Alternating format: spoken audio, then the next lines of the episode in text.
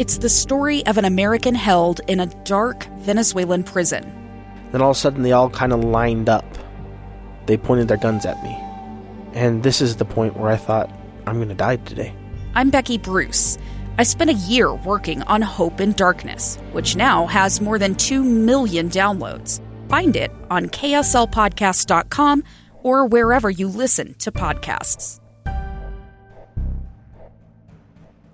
And thank you for joining us on this week's edition of Utah Weekly Forum. I'm your host, Rebecca Cressman. Today we're going to be talking about the things you can do to prepare yourself and your family and your neighborhood in the event of an emergency. Joining me in studio is Wade Matthews. He is the manager of Be Ready Utah. Thank you for being here, Wade. Thank you very much for having me. And of course, you're also part of the Utah Division of Emergency Management. Before we talk about a conference and expo that is coming our way at the end of September, I want to ask you a bit about how you feel as you're, you know, representing Be Ready Utah about what we have currently going on in Utah. We've got these wildfires, we've had evacuations, we have heightened concerns. What does that do to you or make you think as someone who works in emergency management?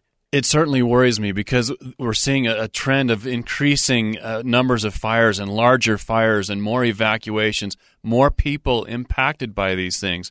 Uh, they used to be out, you know, in the f- further areas of the state, not a lot of people involved, but we our population is growing. There's more people with that within that uh, wildland urban interface, and more people are being impacted, and, and it worries me. Yeah, and it worries all of us. One point, though, that I hear over and over again in emergency management is there's worry and then there's action. So, what you are trying to do with the Utah Division of Emergency Management is say, if you know what to do, not just when a wildfire comes your way, when an earthquake hits, whatever it may be, then the worry is replaced with a sense of action and, and confidence. Exactly. I can take care of myself. I, I know what I'm going to do. I'm prepared. I have a plan. So that's part of our mantra at Be Ready Utah and the Division of Emergency Management is make a plan, get a kit, be informed, and get involved. And if we are working on those four different areas, um, we should be able to, to handle situations that arise and, and threats that may come our way and be able to get through the recovery process a little bit better and, and, and not only survive but thrive in the disasters. I wanted to ask you again, following up on what we have, because we've seen and we're still enduring evacuations because of wildfires. An individual in a community, where are the best points of information for them to know what to do. It, it, you know, they may or may not have had their kit and their plan in place, but what's the best way for us to get information in an emergency like that? Well, I, I would obviously want to um, emphasize our, our website, bereadyutah.gov. We have a lot of great em- uh, emergency preparedness information on that website within those four areas of make a plan, get a kit, be informed, and get involved. That's a great resource statewide. I would also encourage people to go and meet their local level emergency managers, local level volunteer organizations, uh, the American Red Cross, Citizen Corps, and the community emergency response teams that exist in various communities around the state. There are a lot of resources that will help people with that be informed part of our mantra. There's uh, just places to go and people to talk to if they'll just make that effort. And you said your website, bereadyutah.org. Uh, bereadyutah.gov. Okay, G-O-V. thank you. Bereadyutah.gov. That is where we can go. Yes. And, and, and I would say go today or go tomorrow morning to that site. I live at the mouth of Spanish Fork Canyon. Uh, evacuations are not imminent but they are possible as we see the fire eight miles away from our home now.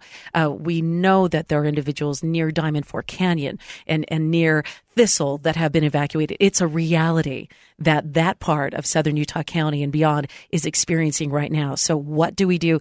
Ahead of time, we go to the website, we get our plan in place. Exactly. Okay. And, and, knowing the protective actions, that's part of our planning. Knowing the protect, protective actions, or in other words, the steps to take to survive the disasters or the threats that are coming our way, I think is one of the most important things that we can do to be prepared. If we don't know how to survive the disasters, the rest of our plans don't really matter.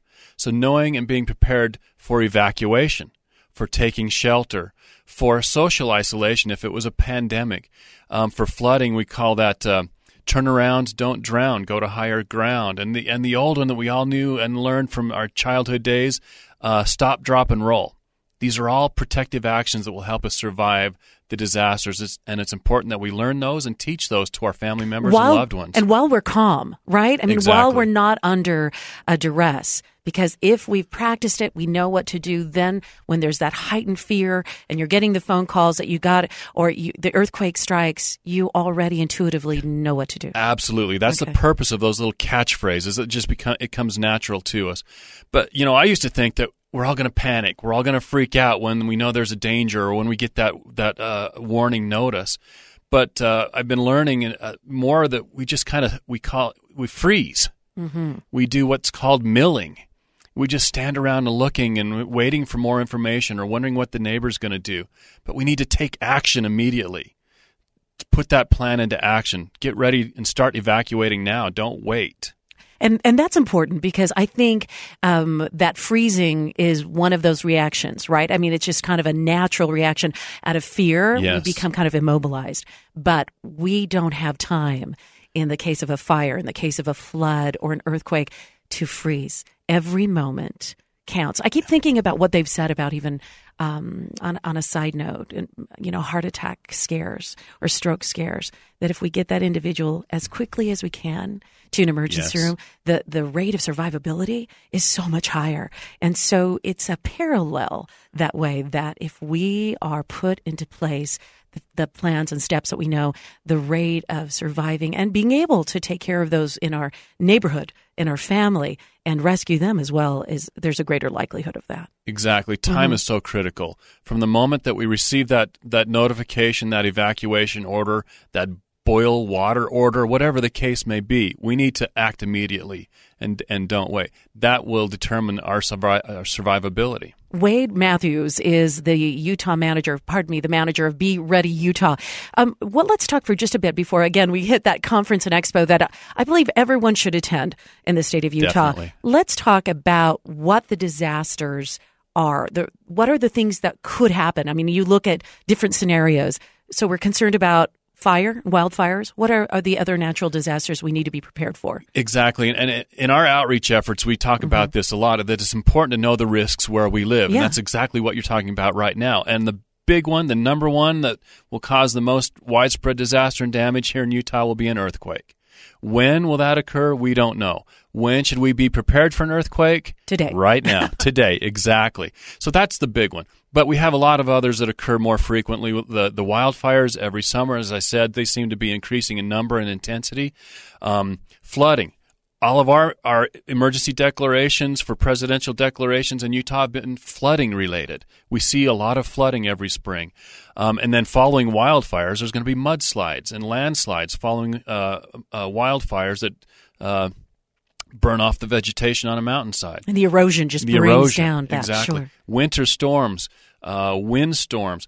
I used to think we couldn't have tornadoes in Utah until August 11th of 1999 when that one went through Salt Lake. So we have a lot of natural hazards that could affect us. I was right in downtown Salt Lake City when that tornado hit and began reporting on the radio uh, about the tornado. And it was a surprise. I've lived in the Midwest, so I can recognize the sky as it comes through. There's a color uh and, and a density of, of how the clouds move as those tornadoes. And I remember looking ahead thinking, this feels like a tornado is about to happen. And when it did, what a surprise. Yeah. Now, we're talking Wow. about a lot of things. And, and I know my husband, he's a strong man, six foot four. But when we talk about um, potential disasters, when you talked about that, the, the fear that can come in, um, it heightens his anxiety enough that thinking about it becomes too difficult. And so, for those of you, as as we are talking about emergency preparedness, um, even those those disasters are out there. They're a possibility,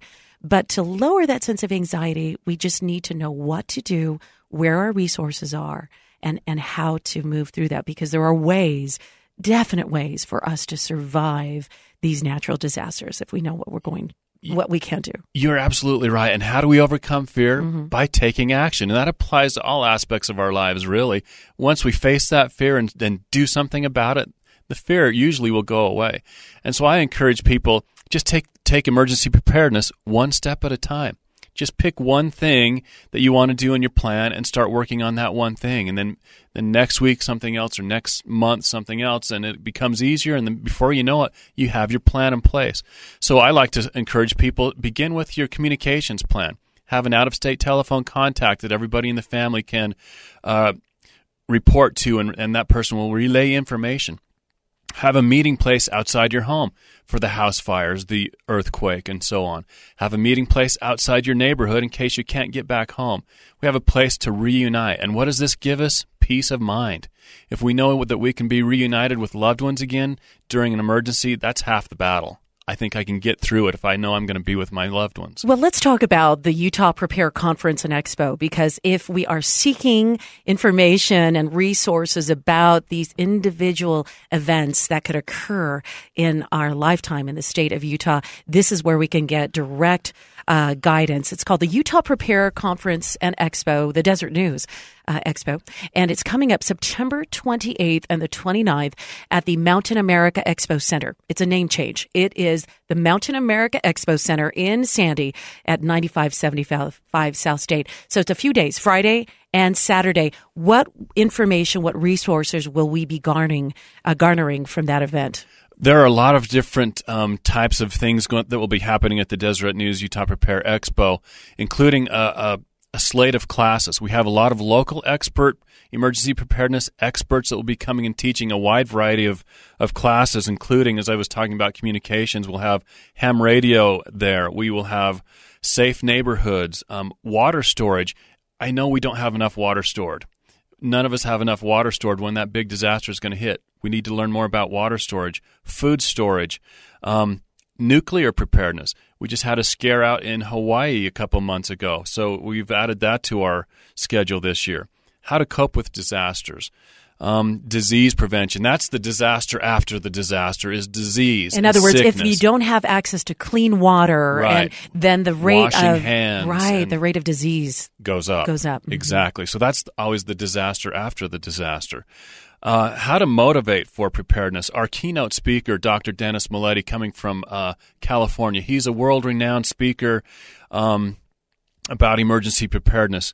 Um, he went and studied Hurricane Katrina and a lot of disasters around the world. He's the one that uh, I, I learned more about that milling and, and the, how people freeze rather than taking action. And he's going to come and talk to us about how to become more motivated to get prepared for emergencies and disasters. And and by the way, earlier I mentioned that my husband, you know, when a crisis occurs, he has a different physiological reaction than I do. And I think we just need to understand the differences we have and and then gain that confidence Good by getting that information. Some of us really do freeze more than Yeah. others. You Right. acknowledge it and then you make a plan for yourself knowing that it may be a little bit more difficult for you to take action. So Absolutely, that's a good point. You know, if you can understand those differences, what will you need to do to get your husband to to take action and start moving, or somebody else in the family, or vice versa? Right, and you That's may have family members who have mobility challenges. You may we may be needing to take eh, extra caution for neighbors and community members that are elderly or have other uh, disabilities. Those are the other things to be thinking of as well. Absolutely, and that's something that we always also try to encourage in our public outreach. Is you know, I'm fr- I'm from the government, I'm here to help, but we can't help everybody, and we, we don't know everybody in those different types of situations of functional and access needs populations, the, the people that you were talking about. So we do encourage them. Reach out to your neighbors, a trusted neighbor or friend, and make sure that they will include you in their plans. You know, if you don't have a car or can't drive, that they will help you evacuate, or they will bring you into the into their shelter or whatever. If you have a family member or loved one in that situation, make sure that they have a trusted friend that will help them and gives again peace of mind. We live, um, our, our bedroom is up on a second floor. And I was telling my husband, I said, you know, as a child, I learned that we needed to have kind of a roll up ladder that we could put into our window to climb down. And he said, whoa, you know, that's two steps beyond our comfort. For me, it's great comfort. Yeah. The idea that if something occurred, a fire in the house on this side, we could safely You have a way out. out of the other way out. Yeah. Exactly. So- That's also part of that planning. A simple thing that you know we try to do with children and scouting and, and school and those types of things. Draw their how their floor plan and outline how are you going to get out of the house in an emergency if right. you Our, can't get through our little door. kit's going to include whistles so that That's everybody's got a whistle Perfect. on during that event. Yes. Okay, courses. Um, by the way, for those who just joined us, this is Wade Matthews. He is with the Utah Division of Emergency Management, but he's also the manager of Be Ready Utah. A very important conference and expo is coming to Sandy, Utah for the state of Utah. It is called the Deseret News Utah Prepare Conference and Expo, September 28th through the 29th, Friday and a Saturday, with multiple workshops, information, and experts. And everyone wants to have somebody there to garner this information. What other workshops? You said motivating for preparedness, and the keynote speaker is uh, Dr. Mileti. Right. Okay. Um, we also have uh, classes on public transit safety. You know, Hmm. that's a growing thing. Um, you mean personal safety, or if you're on public transit and something occurs? Yes. Okay. Actually, that's correct. Okay. Um, what what kind of what does it take to to respond with the Red Cross? They're always looking for volunteers, and we uh, part of our mantra is to get involved. You know, look for ways to get involved, such as uh, taking Red Cross classes, becoming a member of a community emergency response team, or so on. I know they're always looking for more volunteers that will get CPR trained as well, Yes. so that and and get that emergency training so that you can be put in action right where you live. Absolutely. Mm-hmm. We will also have what we call the Disaster Discovery Center, which is a hands-on, interactive, fun for the whole family uh, family location, where they can come in and, and play with the floodplain sandbox. They can go through the earthquake trailer, uh, the the life safety house. They can do the uh, seatbelt convincer. They can look at a little sample of a of a Red Cross shelter. Where would what would a Red Cross shelter look like if we had to evacuate our home? They can play with amateur radio. So there's going to be a very fun, interactive disaster discovery center there as well. I've never heard of that, a discovery center. So in other words, you can step into a trailer that will simulate the rocking back and forth of what an earthquake feels like. Yes, yes. And then the life safety house is also, you know, how to escape. We were talking about Mm-hmm. escaping from a house fire, and that's what that will do. So that's a that's a fun thing. Uh, that was new last year. We're re- uh, repeating it again this year, and so that that's a fun And I'm glad that you brought that up in particular because this disaster discovery center uh, that has the activities for children, kids 12 and under are free. that's right. So you're encouraged to bring your kids and and as a mom of three prior Eagle Scouts, I'll just tell you, boys love and girls, they love information about this. They want to be prepared. They want to explore and understand their environment and and know what to do. They they you don't want to necessarily shield them. What you want to do is empower them with a sense of they can do because if there is a disaster, and I say this having grown up in a community where we had earthquakes quite regularly, I needed to know as a child what to do for my own personal safety because chances were um, that an earthquake was going to strike and I wasn't going to be side by side with my parents, and so they need that that confidence that they'll know what to do. Exactly. I think sometimes we hesitate to talk to our children about preparedness because we don't want to scare them. Um, the example, myself even, um, we have a greater chance of being struck by lightning than we do of being involved in an active shooter situation. That's the statistic right now. But it's something that's in the news a lot, and we still need to know what to do if just in case, just in case, and have that discussion with your children. How do you survive an active shooter situation, whether it's at school or the theater or the mall or the restaurant? And that's that um, run, hide, fight slogan again there. And, and having those discussions with our children will empower, uh, empower them, as you said, rather than scaring them. They're, they're more resilient than we think. They can handle it better than we think. And it's to put important in- to have those discussions. And to put in context, to understand that because there's a dialogue about school safety, we need to have those conversations with our children about safety and what to do and about the steps that adults are taking in their life to keep them safe Yes. because that's the other part of it. But to understand if we have a greater chance of being struck by lightning, we need to put greater attention on the natural disasters that can occur in our life Yes. versus this. And, and just by the way, the protective action for lightning is when thunder roars, go indoors. So there's another one of those little phrases. Is it so it's not hide under a tree anymore? No, it's not get under the tree. That's the wrong thing to do. Yeah, if you're outside and don't have that structure, you just get as low as you can in a low depression in the ground and and curl up in a ball. Uh, you So- know, it's interesting that you share that. We're in the middle of a thunderstorm, and my neighbor, who has a number of children, he's uh, he's always excited about um, the electrical uh, atmosphere that the universe provides. And, and right in the middle of it, he had all his children standing outside in the front yard watching the lightning strike nearby. Oh, wow. I was through the window going, wait a minute. Yeah. This is, you know, go back into the, uh, you know, the family room window Exactly. and look through it there. You'll be a lot safer. You can still have that conversation. We all do that childhood thing of, of uh, seeing the lightning and then counting till we hear the thunder. Oh, that was about three or four miles away. Well, if lightning is striking over there, it can probably strike right here. So when thunder roars, go indoors. I love that one. Okay. Also, tell me about backyard chickens and what does that have to do with emergency uh, preparedness? Because you do have a workshop on that. Uh, resilience, really, because we don't know how long it will take a, a community to recover after a large scale disaster such as a big earthquake. It may be a long time before grocery stores are filled again. It may be a long time before roads and bridges are open and reconstructed again. And we just need to have that resiliency in place. Having the, the backyard chicken, that's kind of a state of mind as well. You know, uh, we're taking care of ourselves. We're, we're doing this now so that we're a little bit better prepared in a disaster later on. Someone once told me, Wade, that it may even take four to six weeks before all the infrastructure gets stabilized if there's a major disaster. It could be honestly, it could be years. You look at Hurricane Katrina. So many lessons learned from Hurricane Katrina. It it was years before some of those neighborhoods were uh, totally recovered. So, um, the raising the chickens would be your own self sufficiency source of protein. Uh, yeah, and, and Right. Mm-hmm. along with that is the gardening. You know, something we all, a lot of us like to do, gardening, and that's a, certainly a great way to be more resilient and prepared for emergencies and disasters as well. What about water storage? Because in so many of these events, we'll need to have access to that. What do you recommend about the amount of water we should be storing for each person in our home? Well, the basic storage rule for water is one gallon per person per day. So, how many people do you have in your family, and, and multiply that out? That's so many gallons per day. But when you think about how much we use on average, that's that's a drop in the buckets, as they say. It's not very much. So, I encourage storing as much as you can.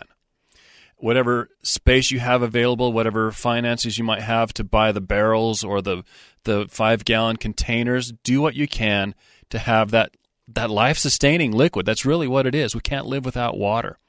And I, I'm sure most of us do not have enough water stored. One of the other things we're told in, in the event of an earthquake um, is that we need to be able to know how to turn off the gas to our house and and possibly the electricity. So, will you be addressing that? Because there are many of us who don't come from a contractor's background, and you know we may be able to turn on and off a light switch, but there's not much more beyond that. Right, exactly. But there is a common misperception with the with the gas meter. Everybody thinks after the shaking, after an earthquake, we should go shut the gas off to our house. That's not true. You only shut it off if you suspect that you have a gas leak.